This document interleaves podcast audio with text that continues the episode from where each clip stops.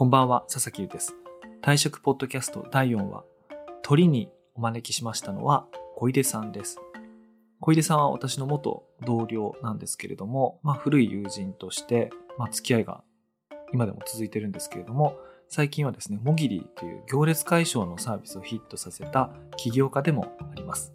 私のこう退職にあたって、あとその新しくね、あの法人設立して起業するっていうタイミングで、ぜひとも私にこう、アドバイスしたいことがあるということで、わざわざあの駆けつけてきてくれました。小出さんは過去にはですね、あのサイド B の方に出演したことあるんですけれども、本編の方へは今回が初めてです。途中で甲斐さんがお話に入ってきて、最後は3人から私がアドバイスをもらうという大変ありがたい回になっております。ではどうぞお楽しみください。メディアヌップ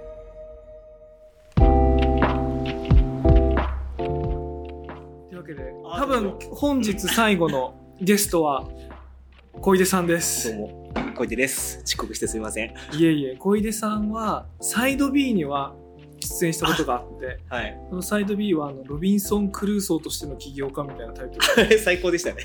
あのただの韓国居酒屋で飲んでる時にスマホを置いて撮ったあれだったんですけどあの本編出演第1回目はおそらく今年予定しているフジロックシリーズあれやんないとですね、早くね。になるかと思ったんですけどもそれより前にのあそうですね今回のあの退職ポッドキャストの鳥としてねこうタイミング的に鳥として来ていただいたんですけどもむしろそのタイミングだけじゃなくて起業の先輩としてあこんなちょうどいいゲストはいないなと思ったそうですね。そうですね、じゃないか。あのバグジーミー社改め改め、もぎり株式会社、株式会社合同会社じゃないはい株。式会社よ CEO の小出です。よろしくお願いしますろしくお願いします。いやまずは、まずはご卒業おめでとうございます。ありがとうございまますずそこでしょ。ありがとうございますおめでとうございます。いや5年5僕ヶ月僕でもね、覚えて、これ喋、いつか喋りたいと思ってたんですけど、あのね、いつのフジロックの時でしたっけ？あのつまりですねあれは転職の時だから2017年 ?2017 年。7月後半のフジロックの時にあの連日あのレッドマーキューのあたりで深酒をしてる俺がいるんですよ3日間連日深酒をしてるね。そう。なんか嫌なことあったのかこいつみたいな。どうしたんだろうと思って、深ちょっとこいつと話があるとか言って、フジロック期間中にそのトーンではなんで話してくんだみたいな。うん。あ、ちゃんと説明すると、ど そうう、まあ、同僚か僕上司で、最初の チームのうん。こうメンバーだったんで、こうまさかね、フジロックの上司がフジロックの会場で泥酔してて、会社辞めんだよねとは言わないよなと思って、ちょっとびっくりしました。まあ、ちなみに泥酔したのはその後にえっ、とあのーあれ？後だっけ？K スタイルの高山さん。高山さんのご夫婦がやけに強い酒ばっかり飲んでいるから あれで前後不覚になっただけであってまあ昼間はね普通だったんですけどそうですね。僕ねあの転職相談といえば僕フジロックだと思ってましたあそれは新しい1視点ですね。回目は、うんえっ、と竹潤あ、竹潤、はいはいはい。フリルの創業メンバー、んうん。今では楽天フリマ？なんだっけ？ラクマ。ラクマ。ラクマのああれしたそのフリーの創業者の竹潤がちょっと今仕事悩んでるんですよねっつって。やめようかと思いますって相談を受けたのは、その藤岡の時で。まあ3日間テントにいてぼーっとするじゃないですか、うん。あこれそういうのを考えたり決めたりするのにいい時だよねとかって。言ってで矢渕の転職の時も確かそうだで俺は俺でやめようやめようと思うなみたいなフジロックの場でおじさんたちは決断を。決断を人生の重大な決断。重大な決断を最初に共有するみたいな。確かに、あれ、あれ本当確かそうだわ。確か、そう。うん、多分自分の部署のメンバーに初めて言ったのは小出さんのあのフフジロックででしたね。すごいんだ。あのあの時に、あ、LINE を辞めるっていう選択肢あるんだと。びっくりした。みんなそれ言ってでしょ？10年勤めて上場会社の執行役員やめるってあるのみたいな。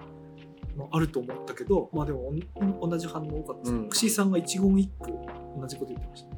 僕も思ってました。僕もうん辞めちゃって、そうだね。いや、そう。辞めるとかあるんだ。辞めるとかあるんだ。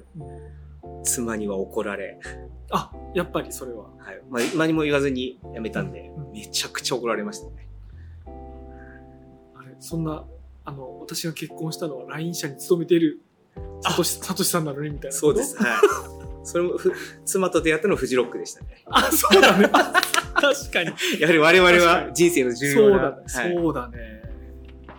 ことをフジロックで学ぶという。確かに。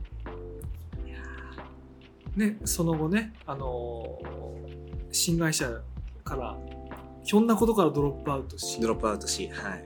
しかもドロップアウトするときに、その、いいプロダクトを授かって、モギリっていういいプロダクトを授かって、それが初年度でマーケットフィットし、うん、そうです。PMF が、プロダクトマーケットフィットしてプ、ロダクトマーケットフィットは割としたなというのもありますね。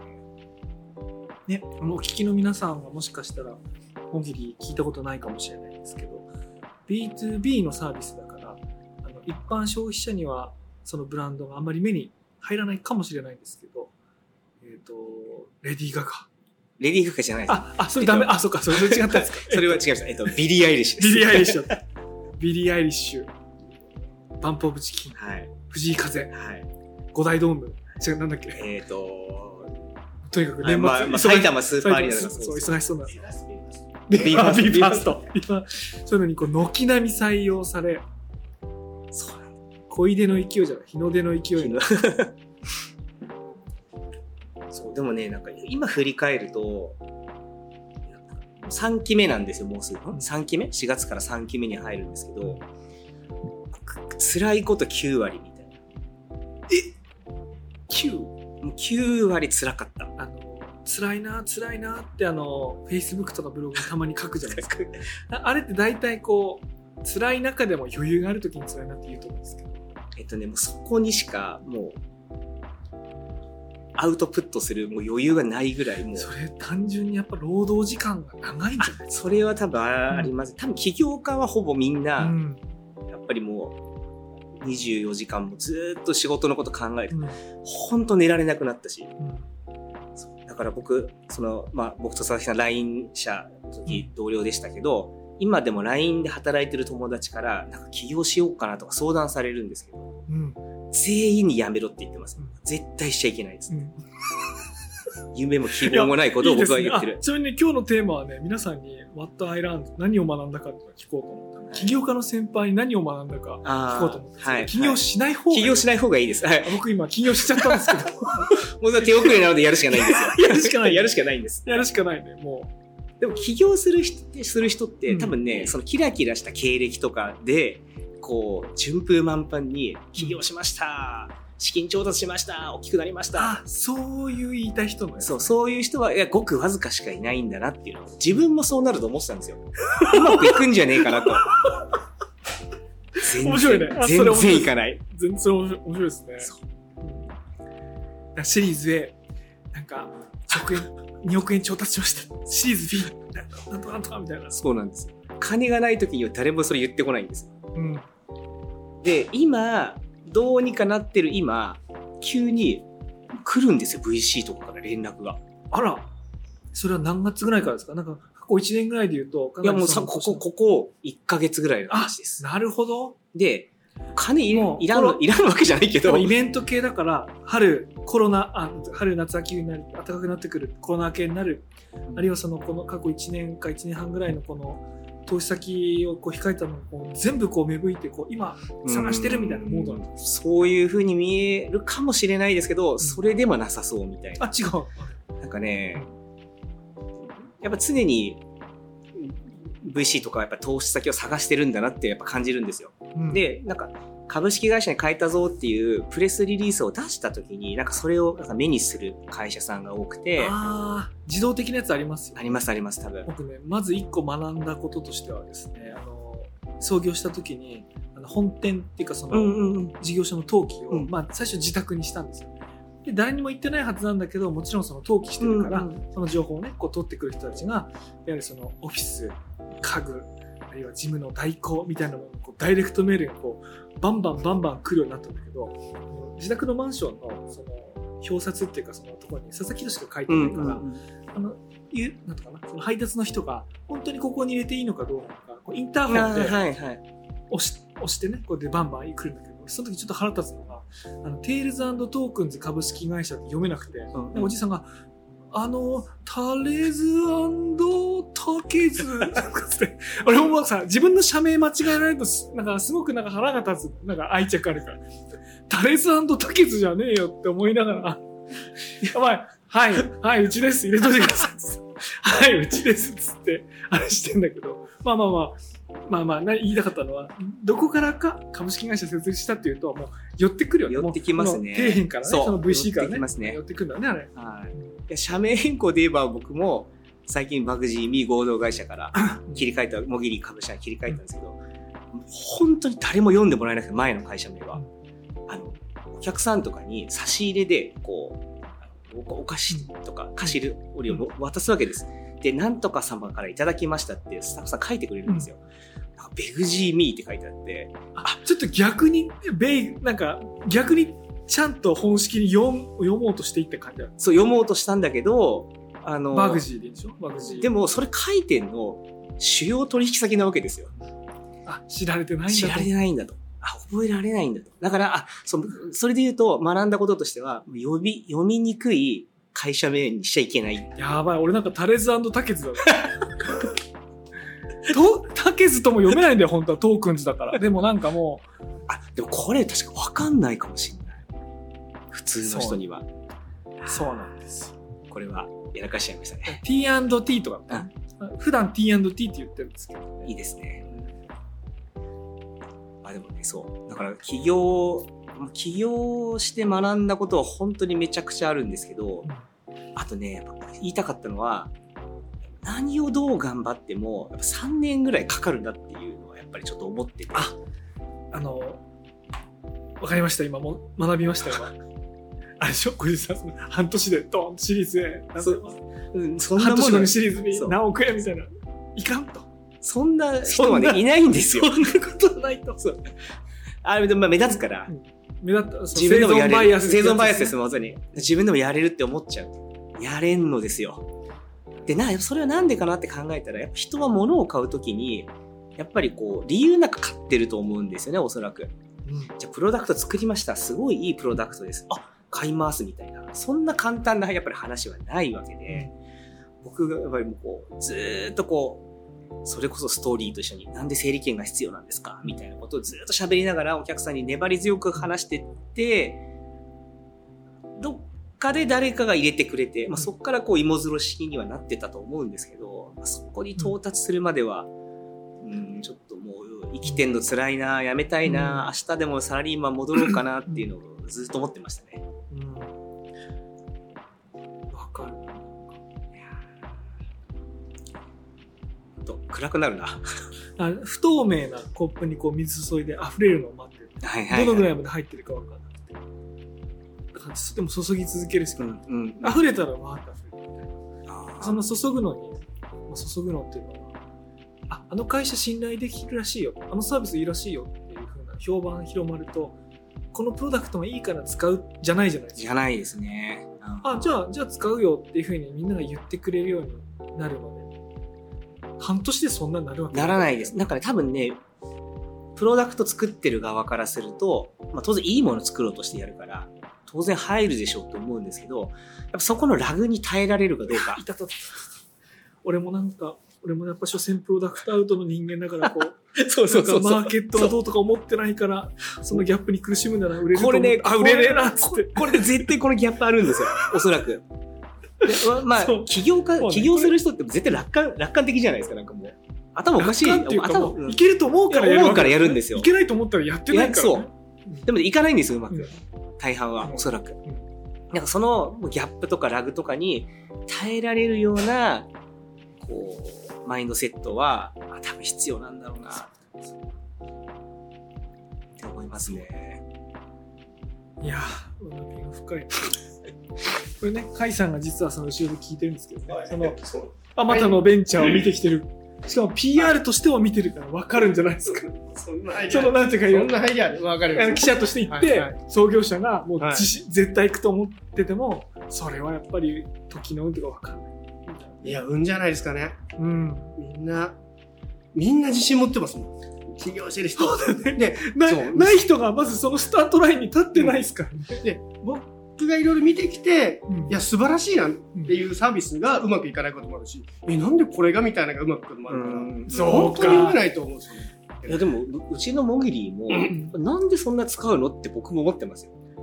でも、僕はでもないんじゃない使ってみての体感はありますけど、ないからだと思いますけど。うん、まあそう代替商品がない、うん。まあ音楽界隈にとっては多分ないんでしょうけど、まあプロダクトとして研ぎ澄まされてるようなサービスって他にあるんですよやっぱり。うん。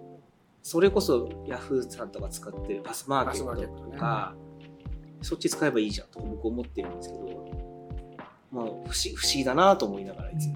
うん。でもそれは小出さんが僕と一緒にやってたそのエンタメ事業部の時にいろんなレーベルとかプロダクションとか、あそういうとイベント制作会社とか。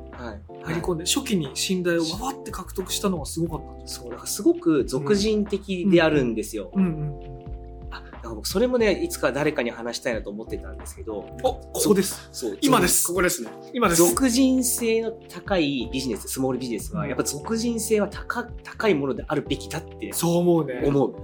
そう思いますね。あの俗人性を下げて後の人に引き継ぎやすいようにしてくださいっていうのは単なる社長のエゴだエゴですね。はい。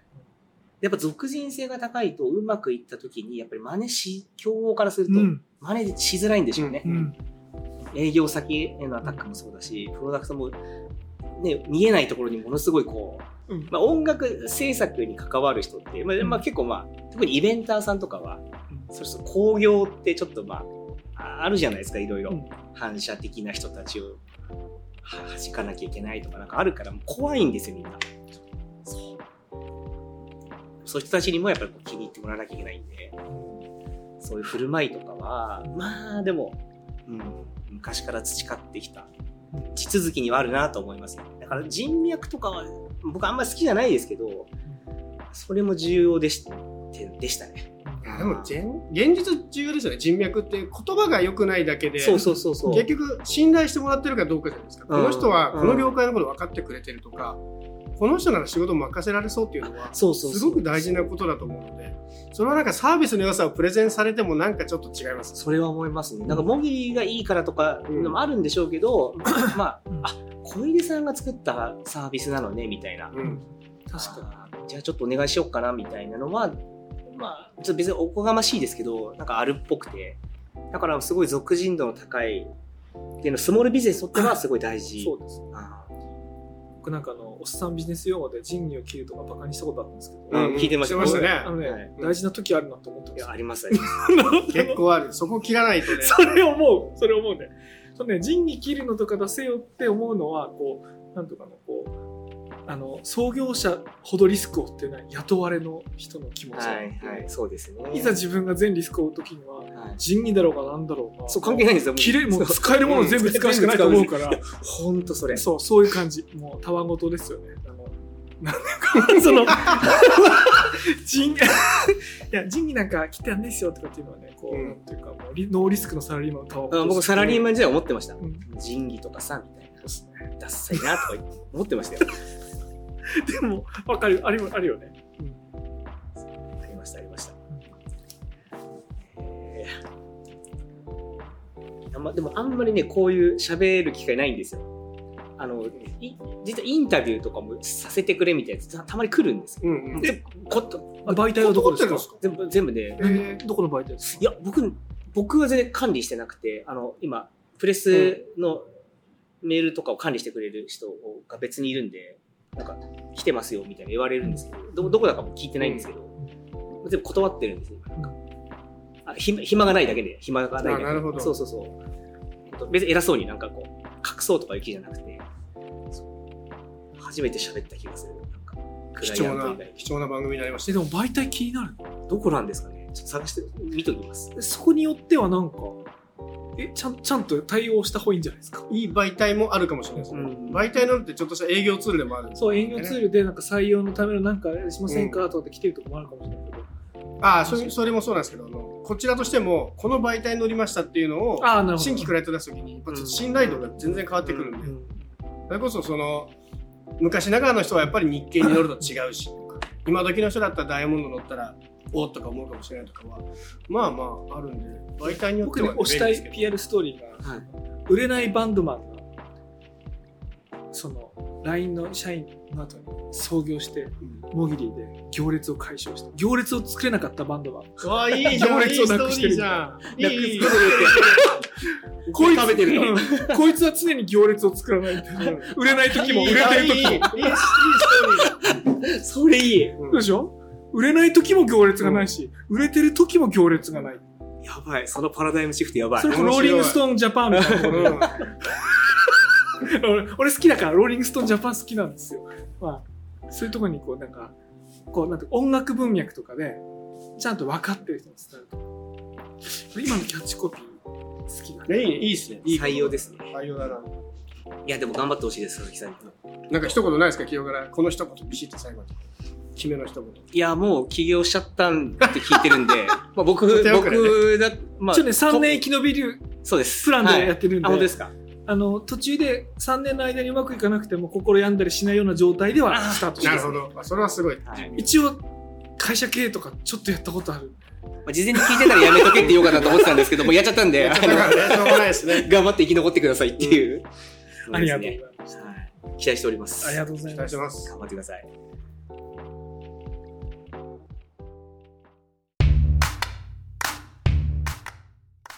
はい。というわけで、えっ、と、エンディングまでたどり着きました。大体本当にねお疲れ様でした、6時間ぐらいやったと思います。で、最後まで残ってくれたのは、カイさんと小出さんなんで、それぞれ一言ずつ感想をもらって、終わろうかなと思うんですけども。感想も何もね、小出さんさっき来たばっかりそうね あの、カイさんから、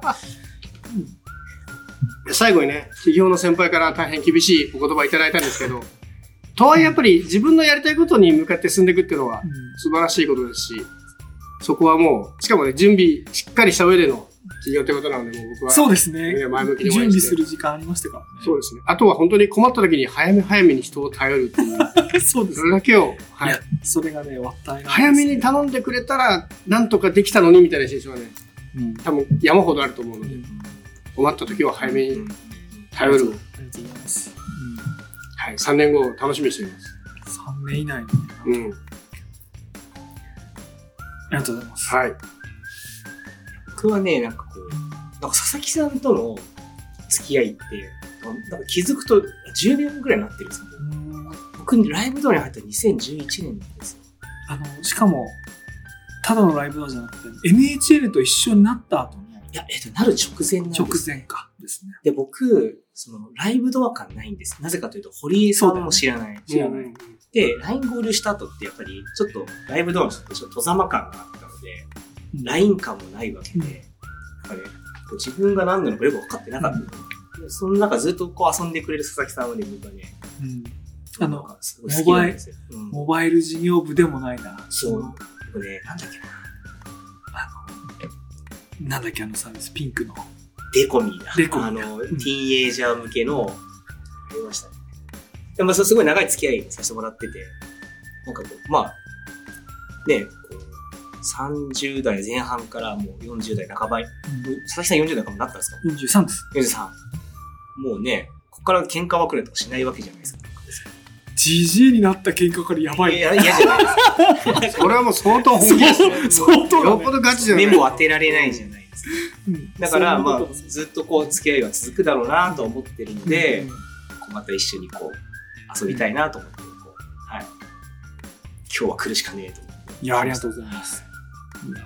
頑張ってほしいなえ、でもなんか成功する、まあ40代の起業って僕いいと思い思いました。うん自分がまあうまく、今うまく、うまくいってるからだと思うんですけど、うんこれ20代だったらあ今いい風吹いてきた僕もそれはもう、今いい風吹いてきた。僕ね、おっさんスタートアップはやっぱありだなと思って。ありです。あ結そ構のね、リスクあるけど、おっさんかどうかってやっぱね、コロナ以降、リモートワークが可になって、リモートワークを受け入れる、リモートワークを受け入れるイコール、パートタイムでいいと。うんうん。それを受け入れる企業が増えたことで、もう選択肢すっごい増えて、ね択肢増えるってことは安全性が高まるってことなんで、すっごいいい。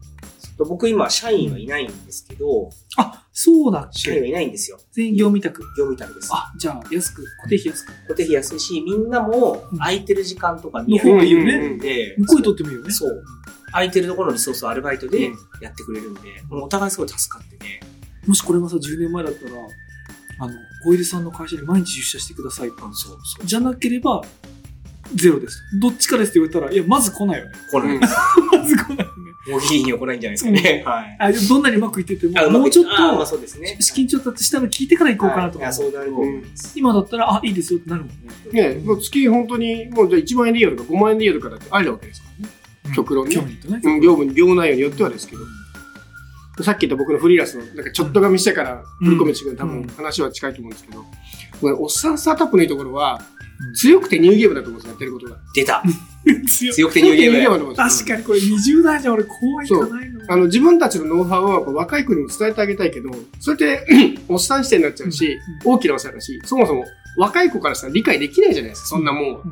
だけど、おっさんのは自分で分かってるから、うん。もしもう一回やり直すとらこうやったよなっていうのを、体力は劣ってるんだけど、もう一回一回やり直せるって意味で、もう結構強くてニューゲームの要素はあるなと思うんで、あと本当ね、体力だけですよ。でも体力をうまく使えない働き方が今できるようになってきてるから、うんここはね、うん。40代ぐらいで、とはいえまだ体力ある子だと思うんだよ、40代だったらそのぐらいから起業するっていうのは僕は結構いい選択肢として確かにね。出てきたんじゃないかと思うんですけどね。うん。いやー、それはわかるなあ今だみたいな時ってね、やっぱあるんでしょうね。うん。いろいろ、そうかも。子供が今8歳で、今度3年生なんですけど、だんだん手がかかんない。うん友達と遊んで時間、うんあ、なんかもう一回どっぷり時間使えるかもってちょっと思っていや、それはいいかもしれないですね。確かにいい時間帯かもしれないですね。うんそのぐらいって。ます。例えばこれが2人目、3人目いて、まだ手がかかるとかだったら、家族に何うんとも言えないとかね。そうですね。はい。本当たまたまかもしれない。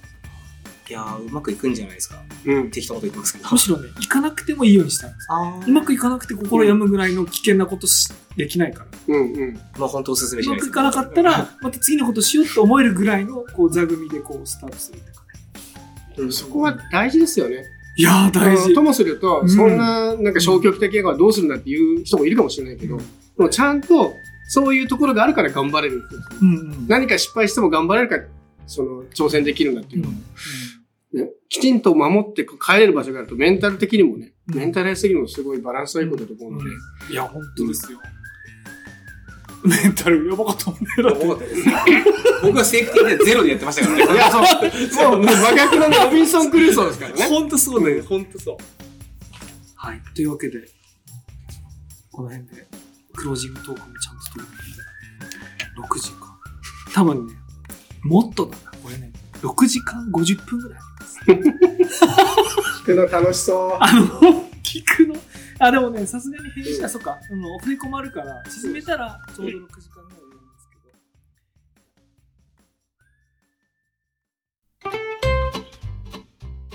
ど。退職ポッドキャスト全4話でお送りいたしました。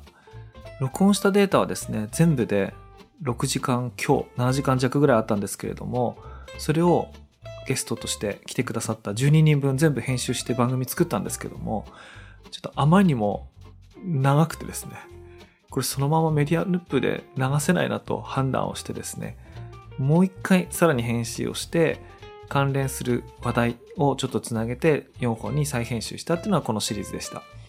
全体にお聞き苦しいところ多かったと思うんですけれども、こうやってやめますっていう時じゃないと聞けないお話、アドバイスいただけてすごくやってよかったなと思ってます。それではまた次回。